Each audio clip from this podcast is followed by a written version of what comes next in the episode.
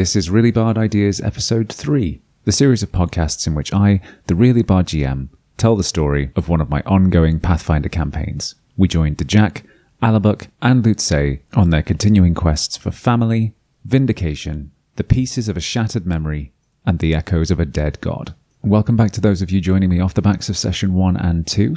I hope you've enjoyed the podcast so far. Today we're going to pick up again with Jack, Alabuk, and Lutze as they ascend a ruined mage's tower in search of an important artifact. In the last session, we saw our heroes arrive in Sandpoint and negotiate the pay for protecting the caravan. While shopping in town, Lutze joined the party on the trail of the man who stole his memory.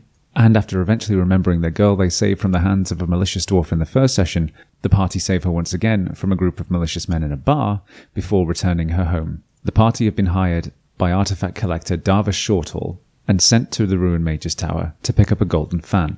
Since arriving at the tower, the party have had to deal with wild dogs, vicious spiders, shocking lizards, and stinky troglodytes. When we last left the party, they were ascending to the third floor of the tower, clearing away some rubble from an old staircase. Will they be able to reach the top of the tower? Will they find the fan? Let's find out in session three of Really Bard Ideas Holy Unconscious Monk Batman. You may remember from the previous episode that each of these floors so far has been split into four quadrants north, east, south, and west. That changes upon reaching the third floor. The third floor is split into two main sections the northeast and the southwest. The party arrive by breaking open the door to the southwest section of the tower. Here they find a large chamber. The crumbling remains of wooden benches sag in front of two altars, one black and one white. Carved symbols and tapestries line the walls, and the burnt corpses of two troglodytes lie on the floor in the center of the room. This room, as Alabuk informs them once he's performed his religion check, used to be a temple dedicated to the god Nethys, god of magic. The altars at either end of the room relate to his two aspects, protection and destruction. The writings on the wall come from Nethys's holy book. However, Alabuk isn't familiar enough with the book to make out what they say. Unbeknownst to the party, two undead minions have been left here to guard the temple from any intruders. As the party enter the floor, heading towards one of the two obelisks, the clattering sound of bone against stone enters their ears. They turn to find two skeletons rising from the floor, jaws opened in soundless screams as they raise their weapons. And as they do so, magical fire begins to spring up around them, wreathing them in a cloud of heat and flame. The party now realize the fate of the two burned troglodytes on the floor. The party's superior numbers mean they can surround the skeletons, trying to draw their fiery attentions onto those with the highest armor class. Here, we also learn about damage resistance. No point bringing slashing or piercing damage to bleached bone. What you need there is something that crushes, something that bludgeons. The party quickly realize and adapt their tactics accordingly, downing the skeletons, leaving them only slightly singed. A quick investigation of the altars reveals two silver altar services, as well as two silver holy symbols of Nethys, and a divine scroll on each of the altars, one of Shatter and one of Shield. Finding nothing more of interest, the party continue up the central staircase to the fourth floor. The fourth floor is once again broken into sections north, east, south, and west. The east section has been broken away, though the party don't know that yet. The party opened the door from the staircase, leading into a room where crude bunks line the walls, filled with the nauseating stench of troglodytes. And sure enough, three troglodyte guards sit in this room resting. As soon as the door is open, they turn, quickly take up arms, and assault the party. During the fight, one of the guards runs, flinging open the door in the southeast of the room and heading inside. Bursting through the door with the troglodyte who originally ran comes a hulking, massive troglodyte at least twice as big as the others they've fought so far. He enters the room, hurling javelins at the party, keeping their attention while his smaller companion tries to flank them. Though a tough fight, the party's superior numbers once again allow them to get the upper hand, and in the room from which he came they find a chest. With Dar Dimplefoot, halfling rogue, making quick work of the lock, inside they find a variety of masterwork armor and shields, and several magical scrolls which should help them further up the tower. Searching the body of the giant kobold, they also find a key. But what the key is for, they don't yet know. The party return to the room on which they entered the floor. and decide to travel through the northeast door. What they find is a room much like they found on the second floor of the tower. The walls and ceiling of the chamber have allowed rainwater to collect here, flooding the room and giving rise to a profusion of mold and fungus along the walls and ceiling. What they also find here is an angry, giant frog. It seems whoever's moved into the tower has a thing for keeping pets. The giant frog lashes out with its tongue, grabbing the first member of the party to enter the room, in this case, to Jack. The rest of them heroically spring to his aid, freeing him from the clutches of the giant, slimy amphibian. At this point, the party have taken several hits. Health points are running low, and the paladin, at first level, can only do so much to heal them. Good job they brought those health potions back in town. A search of the room with a DC of 15 turns up a small jade statue of an angelic being lying amongst the rubbish under a broken table. Alabuk shines again, throwing out religion checks left and right in this tower, and reveals that the statue is from the Church of Sarenrae. Immediately, the party's eyes light up. You may have remembered from a previous session that they found a similar statuette belonging to the Church of Iomedae and received a hefty reward for returning it to them. The statue is taken, and the party exit through the southeast door, bringing them to the east section of the tower, the collapsed section of the tower. The room they walk into is completely exposed to the elements. Looking down, the party can see that they're on a section that overhangs the lower levels. Deciding they want nothing to do with that yet, they return to the central staircase and ascend to the fifth floor, where they find a door with a lock that not even the key they've retrieved from the large troglodyte can open. A discussion erupts around the table. How are they going to get to the fifth floor if they can't get through the door? Eventually, Lutze hits upon a great idea. We're going to have to climb. Funny how the person in the party with the highest climb stat would suggest that. They decide to return to the exposed section of the fourth floor where they just were having been unable to reach the outside from any other part of the tower. However, before they go up, reasoning that that's where the final boss and ultimately the fan will be, if the GM is feeling nice, they decide to go down onto the floor directly below them in order to discover what's there before they continue. But what would be the safest way to go down? I say that in that way because I know my players will listen to this podcast and I know they know what's coming. So do Jack, Alabuk, Lutze, and also Jezebel, Dar, Trick, and B.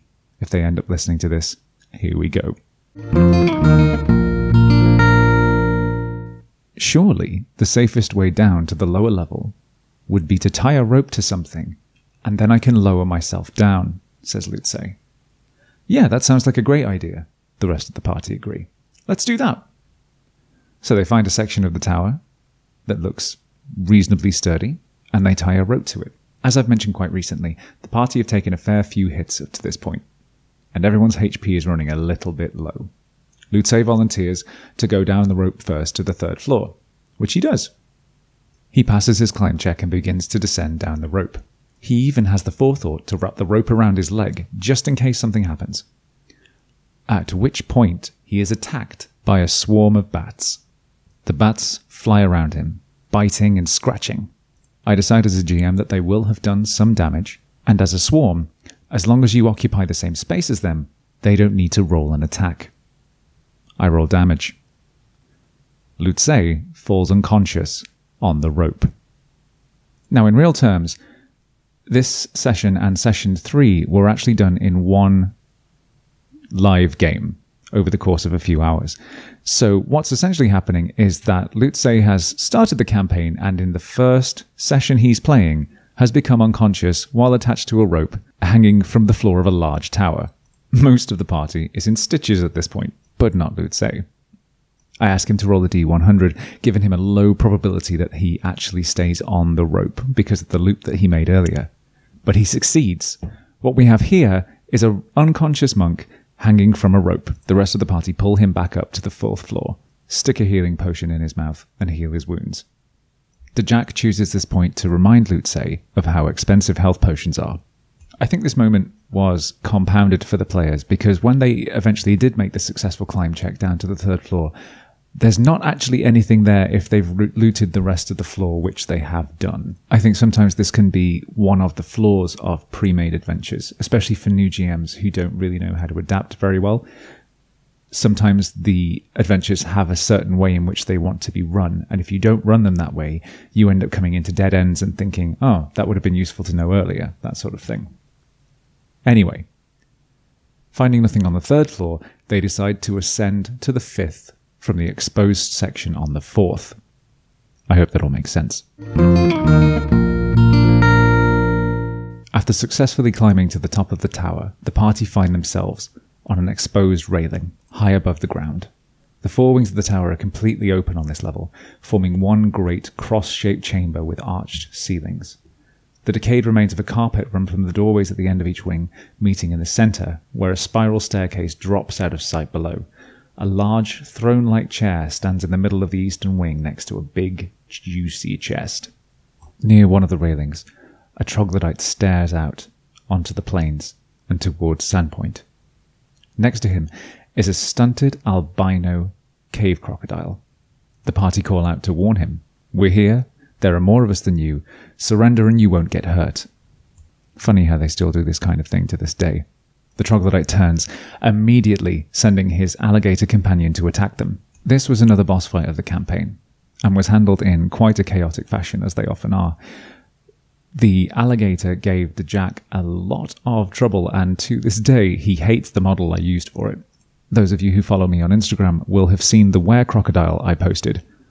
I didn't have an alligator, but I did have a were crocodile, so that seems to substitute quite well. During the fight, the troglodyte also made use of the magic fang spell to increase the power of his alligator's attacks, and the summon swarm spell to summon a swarm of spiders.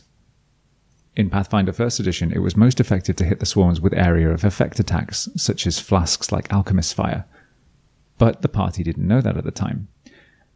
Jezebel retreated to one side of the room, firing her bow at the swarm of spiders. She seemed quite disappointed when I told her the bow had no effect. But think about it physically. If you're firing an arrow into a group of spiders, what's the likelihood that it's going to hit any of them? The fight is hard, and much HP is lost. But the group eventually come out on top, Looting his body, they find a masterwork scimitar and a cloak of resistance plus one. Very nice. Everyone loves items that increase their saves. At this point, Jezebel decides to ask whether she can skin the alligator. When I ask why, whether it's just to sell the pelt, she says, No, I think I'd just like to try making some armor out of it for Lyra, her snow leopard companion. And honestly, the thought of a snow leopard walking around in the skin of an albino crocodile made me laugh. So, yes, go ahead, do it. Roll survival, which you did. They find the key to the chest on the troglodyte's body and greedily open it. Inside, they find another masterwork weapon, some cold iron shurikens, a few potions of different kinds, and a scroll of summon monster, as well as assorted coins and gems. Also, at the bottom of the trunk, they find an ornate golden fan, decorated with mysterious runes Alabuk tries one of his handy religion checks, but even he doesn't know where this has come from. It's a mystery. The party leave the tower and head back to Sandpoint, where they meet up with Darvis. They show him the fan, and he is very pleased indeed. He offers them the original amount discussed, and they happily accept. When they ask about the mysterious runes that they can see on the fan, he informs them that his customer is a collector of rare artifacts dedicated to dead gods, and that he believes this fan belongs to one such deity known as Vez. But more than that, he doesn't know. He does, however, inquire as to whether the party would be interested in the job taking the fan to his buyer in Magnimar. Back the way they came, great. The party negotiate a price, and they agree. Eager to stock up on supplies for the journey, they agree to leave in the morning and head into town to do some more shopping. Got to replenish all those hit points and sell the goodies you found, right? However, on the way around town, they bump into a group of orcs, one of them carrying an enormous great sword on his back. He shouts over, Oi, Jack. Jack turns, and with the swagger of someone who hasn't yet been put in his place, asks what he wants. The large orc removes the great sword from his back, holding it in front of him. He seems to concentrate and grip the handle tighter, at which point a torrent of burning flames shoot up the blade, enveloping them in a heat which Jack can feel on his face from paces away. The orc thrusts the sword blade first into the ground, leaving it burning as he approaches Jack. The rest of the party go to pull their weapons, but Dejak stops them. This isn't for them to interfere. The large orc stands centimeters in front of Dejak, towering over him. He laughs. Just thought I'd come see the runt. And with a great meaty fist, punches Dejak right in his jaw, sending the younger orc to his knees. The party gather around Dejak, trying to form a protective ring, but the other orc just laughs. I'll tell your mum you said hello when I find her. I've heard she's heading towards Galduria. If you know what's good for her, you best find her before I do. And with that, he turns, retrieving the sword from the ground and extinguishing the flames. His entourage begin to laugh and slap him on the back when he reaches them.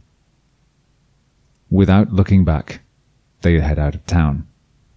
The Jack is left nursing a sore jaw and the prospect that his mother is being hunted, and along with her, the heirloom that he desires so badly. And that's the end of session three. Thank you for hanging around if you're still with me. Uh, I really appreciate the support and I hope you've enjoyed the podcast today.